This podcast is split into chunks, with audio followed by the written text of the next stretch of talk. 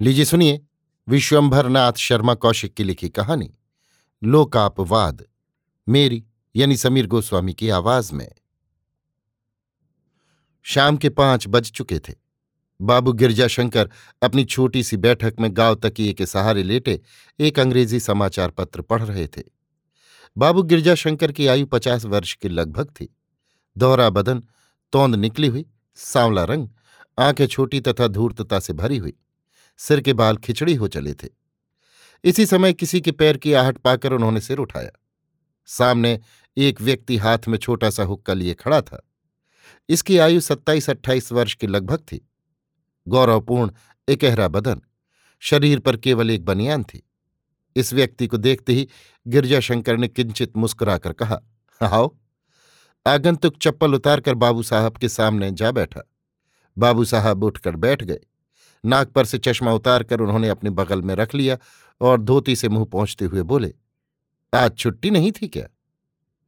छुट्टी कहाँ थी? अभी तो ऑफ़िस से आया हूँ। वसंत पंचमी की छुट्टी नहीं? ये क्या बात? ये तो गजटेड हॉलीडे है। छुट्टी तो थी, पर काम ज़्यादा था। साहब ने कहा था कि आ जाना। आप जानिए, खुशामदी लोगों की कमी नहीं है। बहुतों ने स्वीकार कर लिया। तब हमें भी स्वीकार करना पड़ा। हमारे दफ्तर का हिसाब बहुत बिगड़ गया है, बाबू। एका नहीं है। हर शख्स ये चाहता है कि साहब को खुश करके अपना मतलब गांठे। कोई कायदा कानून नहीं। साहब का हुक्म ही कायदा कानून है। लोग खुशामद के मारे छुट्टी के दिनों में काम करने पहुँच जाते हैं।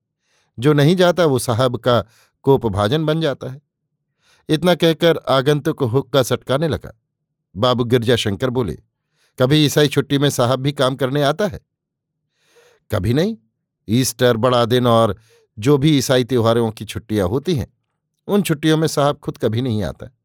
पर हमारे हिंदुस्तानी भाई अपने त्योहारों की छुट्टी में भी आते हैं। यही मैं भी समझा था। साहब अपनी छुट्टी में कभी नहीं चूक सकता। इसी समय एक तेरह चौदह वर्ष का लड़का हाथ में एक पोटली लिए हुए आया और आगंतुक की ओर हाथ बढ़ाकर बोला, ले बाबू, ये दो पैसे बचे हैं। आगंतुक ने पैसे लेते हुए पूछा क्या क्या लाया?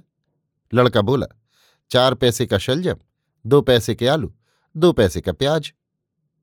शलजम क्यों लाया? गोभी क्यों नहीं लाया? मैंने गोभी लाने को कहा था। माँ जी ने मना कर दिया था। क्या कहा था? आगंतुक ने भौं से कोड़कर कहा कहा था कि गोभी न लाना, शलजम लाना। हम्म कहकर नवागंतुक चुप हो गया।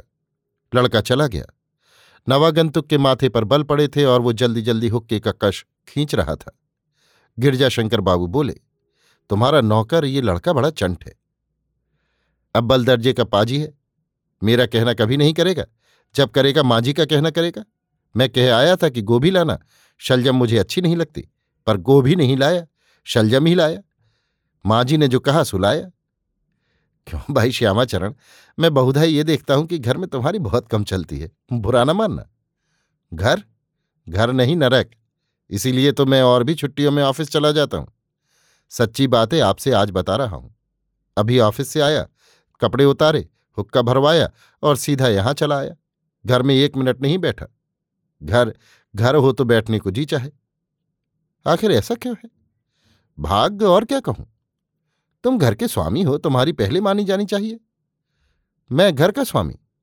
राम का नाम लो बाबू। घर की स्वामी के आगे स्वामी की कोई हस्ती नहीं। मैं तो खाली रुपया कमाने की मशीन हूँ, बस। ये बेजा बात है। हमारी पत्नी महारानी बड़े घर की बेटी है। हर बात में अपना ही हुक्म चलाती हैं। मैं आम कहूँगा तो वे इमली कहेंगी। मैं जो कपड़ा पसंद करूँगा, वो उनके पसंद कभी ना आवेगा। मुझे कपड़ा पहचानने की तमीज ही नहीं। मैं तो जो चीज़ खरीद कर लाऊँगा, उसमें सदा कोई ऐब निकल आवेगा। पत्नी महारानी जो कुछ करे, उसमें ब्रह्मा के पिता भी कोई दोष नहीं निकाल सकते। मैं हर महीने तनख्वाह ले आता हूँ। इतना काम तो ठीक करता हूँ, बाकी सब गलत। तनख्वाह लाने के अतिरिक्त तो और मुझे कुछ आता नहीं। इतना कहकर श्यामाचरण हुक्का गुड़गुड़ाने लगा। गिरिजाशंकर हंसने लगे। हुक्का गुड़गुड़ाकर श्यामाचरण पुनः बोला, आपके लिए हंसने की बात है, आप हंस सकते हैं, पर मेरे हृदय पर जो बीतती है, वो परमात्मा ही जानता है। गिरजाशंकर अपने हँसते हुए मुख को बलपूर्वक गंभीर बनाकर बोले, निस्संदेह ये बड़े दुख की बात है। तुम ही ऐसे हो जो सहन करते हो। मैं तो कभी ना सहन करूँ। सहन ना करूँ तो क्या करूँ बाबू? शांति प्रिय आदमी ठहरा, कलह से जी घबराता है। घर में जब कलह होती है तो कहीं भाग जाने की इच्छा होने लगती है। इस कारण अपना मन मारना पड़ता है। इससे शांति तो रहती है। ऐसी शांति किस काम की? दोनों समय पका पकाया भोजन मिल जाता है। रात को आराम से पैर फैलाकर सो लेता हूँ। बस यही शांति है। तब फिर घर को नरक क्यों बता रहे थे? जहाँ शांति मिले, वो नरक कैसे हो सकता है? हमारे जैसे प्राणी नरक में भी शांति ढूंढ लेते हैं। ठीक, तब फिर शिकायत करना व्यर्थ है। बात उठती है तो वास्तविक दशा बतानी पड़ती है। परंतु एक बात बताता हूँ बाबू। किसी दिन सुन लोगे कि श्यामाचरण घर छोड़कर चला गया। अरे, ऐसा ना करना। मैं थोड़े ही करूँगा। मुझे ऐसा करना होता तो अब तक कभी कर डालता। परिस्थिति करावेगी। मैं तो बहुत सहन करता हूँ और यथाशक्ति करता रहूँगा। परंतु हर बात की एक सीमा होती है। गिरजाशंकर बाबू मौन होकर कुछ सोचने लगे। थोड़ी देर हुक्का पीने के पश्चात श्यामाचरण बोला, अब जाता हूँ। शौच वॉच से निवृत्त होना है। भोजन करके तो आओगे? हाँ अवश्य। और ठिकाना ही कहाँ है? श्यामाचरण की पत्नी श्यामाचरण से यद्यपि तीन वर्ष छोटी थी परंतु उसके मुख पर प्रौढ़ता का भाव आवश्यकता से अधिक था। श्यामाचरण इकहरे बदन का था, वो दोहरे बदन की। यद्यपि वो कुरूपा नहीं थी, परंतु मुख पर अत्यधिक प्रौढ़ता के साथ साथ कर्कशता भी आ गई थी। इस कारण उसकी मुखाकृति में कुछ पुरुषत्व आ गया था। श्यामाचरण घर पहुंचकर पहले शौच से निवृत्त हुए। उनकी पत्नी रसोई बना रही थी। हाथ मुँह धोकर वो टहलती हुई रसोई की ओर गए। भोजन तैयार है? श्यामाचरण ने प्रश्न किया। हाँ, तैयार है। पत्नी ने उत्तर दिया। साग क्या बना है? आलू, प्याज और शलजम। मैंने तो गोभी मंगाई थी। मैंने मना कर दिया था। क्यों? क्यों क्या? गोभी शलजम से अधिक अच्छी होती है। पर मुझे तो शलजम अच्छी नहीं लगती। अच्छी चीज़ें तुम्हें कब अच्छी लगती हैं? तो मुझे सब खराब चीज़ें ही अच्छी लगती हैं। अब रार तो बढ़ाओ ना। खाना हो तो चुपचाप बैठकर खा लो। और जो ना खाओ तुम्हारी इच्छा। जान पड़ता है भूख नहीं है। तभी इतने नखरे कर रहे हो। क्यों? खाया क्या है? अब ये तो तुम ही जानो। भूखा आदमी इतनी मीन मेख नहीं निकालता। जो कुछ मिले चुपचाप खा लेता है। तो तुम्हारे हिसाब से भूखा आदमी अपने मन का भोजन पाने का अधिकारी ही नहीं? तुम्हें तो झक सवार है। त्योहार के दिन लड़ाई करना चाहते हो। श्यामाचरण को यह ध्यान नहीं था कि आज बसंत पंचमी है। ये ध्यान आते ही उन्होंने सोचा, जाने भी दो, आज क्यों कल है उत्पन्न करते हो? ये सोचकर चुपचाप भोजन करने बैठ गए। दो तीन ग्रास खाकर श्यामाचरण बोले, आलू प्याज में मिर्च अधिक है। मिर्च का तो स्वाद ही है। बिना मिर्च खटाई के प्याज मीठा मीठा लगता है। तो इतनी मिर्च? इतनी क्या पसेरी भर है? इतनी भी ज़्यादा है? हाँ आज तो तुम्हें सब में कुछ ना कुछ ऐब ही दिखाई पड़ेगा। गोभी नहीं बनी है ना? अरे तो क्या मैं झूठ कह रहा हूँ या ज़बरदस्ती अब निकाल रहा हूँ? ना सही, अब तो जैसा बनना था बन चुका। चाहे मिर्चें अधिक हों, चाहे नमक। श्यामाचरण ने पानी के सहारे ग्रास गले से नीचे उतार उतार कर आधे पेट भोजन किया। आज त्योहार का दिन था। कोई मीठी चीज़, हलवा या खीर बना लेती? तो ये कहो, मीठा खाने की इच्छा थी। मिर्ची का तो बहाना था। पत्नी ने व्यंग से मुस्कुराकर कहा, श्यामाचरण को ये व्यंग बहुत ही बुरा लगा। रक्त में उत्तेजना उत्पन्न हुई, परंतु त्योहार का दिन है, इस विचार से लहू का घूंट जैसा पीकर बोले, मीठा खाने की इच्छा होना कोई बुरी बात है क्या? बुरी बात तो नहीं है, पर चटोरपन तो है। कभी कभी खाना भी चटोरपन है। पत्नी ने इसका कोई उत्तर न दिया। श्यामाचरण ने अपने को अपमानित अनुभव किया। यद्यपि वे चुपचाप उठाए। पर पत्नी के प्रति उनके हृदय में घृणा भाव के अतिरिक्त और कुछ नहीं था। श्यामाचरण ने अपना हुक्का भरवाया और उसे हाथ में लेकर गिरजाशंकर के यहाँ जाने को तैयार हुए। इसी समय एक व्यक्ति ने द्वार से आवाज़ दी। श्यामाचरण बाहर निकल आए। आगंतुक ने उन्हें देखते ही कहा, बाबूजी, आपको सरजू की माँ ने बुलाया है। क्यों? मालूम नहीं, मुझसे तो इतना ही कहा कि बाबू को भेज देना। सरजू कुछ बीमार है शायद। इतना कहकर वो चला गया। श्यामाचरण ने जल्दी जल्दी हुक्के के दस बारह कश लिए। तत्पश्चात कपड़े पहनकर चल दिए। नौकर से कह दिया, पूछे तो कह देना, एक काम से गए हैं। अयोध्या प्रसाद, सरजू का पिता, श्यामाचरण के दफ्तर में काम करता था। एक वर्ष हुआ उसकी मृत्यु हो गई थी। मरते समय वो श्यामाचरण से कह गया था, मेरे बाल बच्चों का ध्यान रखना। अतएव श्यामाचरण महीने में एक आध बार उनकी खोज खबर ले लेते थे। श्यामाचरण अयोध्या प्रसाद के मकान पर पहुँचे। अयोध्या प्रसाद की पत्नी को देखते ही उन्होंने पूछा, क्यों, सरजू कैसा है? अच्छा है, सो गया है। अयोध्या प्रसाद की पत्नी की वयस पच्चीस वर्ष की लगभग थी। गेहूँ रंग, दोहरा बदन, नक्शिक साधारणतः सुंदर, आँखें बड़ी बड़ी तथा करुणापूर्ण। श्यामाचरण बोले, वो आदमी जो बुलाने गया था, कहता था कि सरजू की तबीयत खराब है? नहीं, ऐसी कुछ खराब नहीं है। ऐसे ही जरा जुकाम हो गया है। उस आदमी ने यों ही कह दिया होगा। आज सरजू आया नहीं, न जाने कहाँ रह गया, इसी से दूसरा आदमी भेजना पड़ा। आज त्योहार का दिन था चीज़ वस्तु मंगाने में ऐसी दिक्कत हुई कि क्या कहूँ? लड़का बड़ा खिलाड़ी है, क्या करें, सिर्फ़ चार रुपये महीना देना पड़ता है, इससे उसे रखे हूँ। आदमी नौकर रखूँ तो दस बारह रुपये से कम नहीं लेगा, इतना देने को कहाँ पाऊँ? मकान का कुल पच्चीस रुपये किराया आता है, उसी में सारा खर्च चलता है। इतना कहकर सरजू की माता ने दीर्घ निश्वास छोड़ी। श्यामाचरण बोले, देखो, कोई दूसरा लड़का मिलेगा तो भेजूँगा। हाँ पर जरा काम करने वाला हो, खिलाड़ी ना हो। हाँ हाँ ऐसी ही तजवीज करूँगा। अच्छा मुझे बुलाया क्यों? सरजू की माता किंचित मुस्कुराकर लजाते हुए बोली, आज त्योहार का दिन था खाने वाने को बनाया था, कुछ थोड़ा खा लीजिए। खाना तो मैं खा चुका हूँ। अभी अभी खाकर उठा ही था कि तुम्हारा भेजा हुआ आदमी पहुँचा। सरजू की माँ का मुख उदास हो गया। दुखी स्वर से बोली, क्या बताऊँ, मैं तो सुबह ही कहला भेजती कि आज भोजन यहीं करना पर कोई आदमी नहीं था, तड़प तड़प कर रह गई। इस समय वो किराएदार किराया देने आया था, तब उसी को भेजा। क्या कहूँ, ऐसा पछतावा है कि मैं ही जानती हूँ? श्यामाचरण ने पूछा क्या क्या बनाया है? पूरी, कचौरी, आलू गोभी, जमीकंद, पालक है, मटर पड़ी हुई। पापड़, रायता, चटनी, हलवा, बस यही चीज़ें हैं। जो जो चीज़ें आपको पसंद है, वही बनाई हैं। यद्यपि श्यामाचरण भोजन कर चुके थे, पर खाया था उन्होंने आधे ही पेट, क्योंकि रुचि का भोजन नहीं था। अतएव इस समय अपनी रुचि की चीज़ों का नाम सुनकर उनके मुँह में पानी भर आया। उन्होंने कहा, खैर, तुम्हारी मेहनत बेकार नहीं जाने दूँगा। लाओ, पर थोड़ा ही थोड़ा लाना। सरजू की माँ का मुख खिल उठा। वो शीघ्रतापूर्वक थाली पर उसने चली गई। इधर श्यामाचरण सोचने लगे।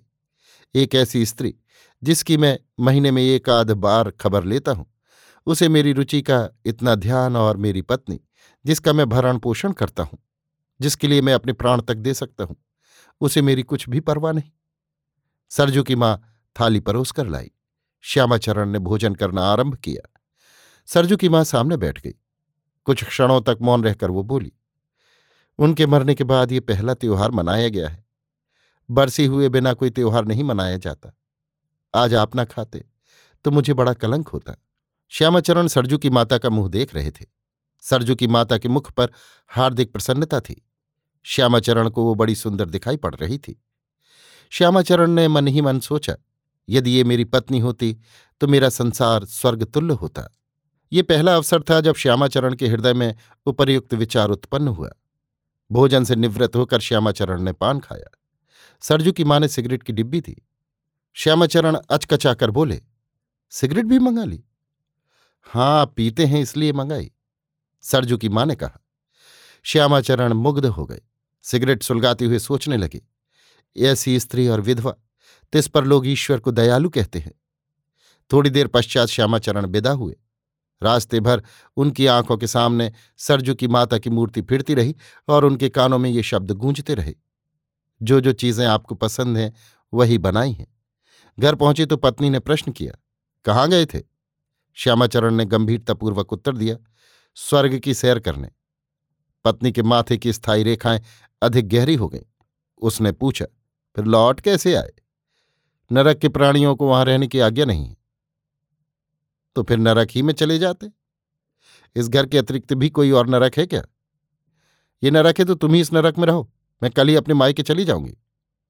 श्यामाचरण ने कोई उत्तर न दिया। श्यामाचरण की पत्नी अपने मायके चली गई। श्यामाचरण ने भी उसे रोकने का प्रयत्न नहीं किया। उसने सोचा अच्छा है, कुछ दिनों अलग रहने से शायद मिजाज दुरुस्त हो जाए। श्यामाचरण का साला, जो उनकी पत्नी के बुलाने पर उसे ले जाने के लिए आया था, उनसे सीधे मुँह नहीं बोला। पत्नी के चले जाने पर दो तीन दिन तो श्यामाचरण को बड़ी शांति से मिली। परंतु फिर क्रमशः उनकी तबीयत घबराने लगी। उन्हें पता लगा कि जो घर पत्नी की उपस्थिति में नरकतुल्य था, वो पत्नी के चले जाने पर भी स्वर्ग नहीं हुआ। उन्हें मालूम होता कि वे निर्जन वन में पड़े हैं और बिल्कुल अकेले हैं। उन्हें अपनी दशा पर स्वयं ही तरस आता था और एक बार वे दयनीय तथा दयालु, दोनों की अनुभूति में इतने मग्न हो गए कि बड़ी देर तक पड़े रोते रहे। जब मनुष्य को किसी वस्तु का भाव तथा अभाव दोनों ही कष्टप्रद प्रतीत होने लगते हैं तब वो वेवल हो जाता है।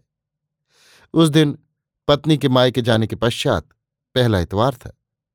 श्यामाचरण ने सवेरे उठकर पहले तो ये निश्चित किया कि आज बढ़िया भोजन बनाएँगे, परंतु फिर आलस्य के कारण विचार बदल गया। उन्होंने सोचा, आज सरजू के घर क्यों न चले? वहाँ भोजन भी हो, दोपहर को आराम भी वहीं करें। इस प्रकार भोजन बनाने की झंझट से भी बच जाएँगे और दिन भी कट जाएगा। ये सोचकर लड़के द्वारा सरजू की माँ के पास संदेश भेज दिया। इसके पश्चात उन्होंने स्नान किया, तेल फुलील लगाया, कपड़े बदले और तैयार होकर सरजू के घर की ओर प्रस्थान किया। उस समय नौ बजे थे। गिरजाशंकर बाबू अपनी बैठक के द्वार पर खड़े थे। श्यामाचरण को देखकर उन्होंने पूछा, कहाँ की तैयारी है? श्यामाचरण खड़े हो गए और बोले, जरा अयोध्या प्रसाद की ओर जा रहा हूँ। बहुत दिनों से गया नहीं। खाना भी वहीं खा लूँगा। अपने हाथ से बनाते आलस लगता है। और उतना स्वादिष्ट भी तो नहीं बनेगा जितना अयोध्या प्रसाद की पत्नी बनावेगी। बाबू गिरजाशंकर ने रहस्यपूर्ण ढंग से मुस्कुराकर कहा। श्यामचरण ने गिरजाशंकर की मुस्कुराहट का मतलब समझने का प्रयत्न करते हुए कुछ गंभीरतापूर्वक कहा हाँ ये ठीक है। स्त्रियों के बनाए हुए खाने में स्वाद अवश्य आता है, पर वो इसलिए नहीं कि वो स्त्रियों का बनाया हुआ होता है, वरन इसलिए कि वो उस व्यक्ति का बनाया हुआ होता है जिसे बनाने का अभ्यास है। यदि मुझे भी बनाने का अभ्यास होता तो मैं भी सुस्वाद भोजन बना सकता। गिरजाशंकर श्यामाचरण के व्याख्यान पर ध्यान न देकर बोले, जब बनाने वाला अपने मन का होता है, तब खाना भी सुस्वाद बन ही जाता है। कब तक लौटोगे? शाम तक लौटूँगा। दोपहर को ही आराम कर लूँगा। ठीक है। पत्नी के अभाव में मन बहलाने के कुछ सामान तो होना ही चाहिए। श्यामाचरण चौंक पड़े। उन्होंने गिरिजाशंकर पर तीव्र दृष्टि डालकर कहा, इसका क्या मतलब? मतलब तुम खूब समझते हो, उस्ताद। ये देखो, ये बाल मैंने धूप में सफ़ेद नहीं किए। अपने सिर के श्वेत बालों की ओर उंगली उठाकर गिरिजाशंकर बोले, इतनी जल्दी किसी के संबंध में कोई निश्चित धारणा बना लेने की आपकी जल्दबाजी देखने से तो यही मालूम होता है कि आपने बाल सफ़ेद करने के लिए धूप में बैठने का कष्ट भी ना उठाया होगा। चूल्हे में सिर घुसेड़कर तुरंत ही बाल सफ़ेद कर लिए होंगे।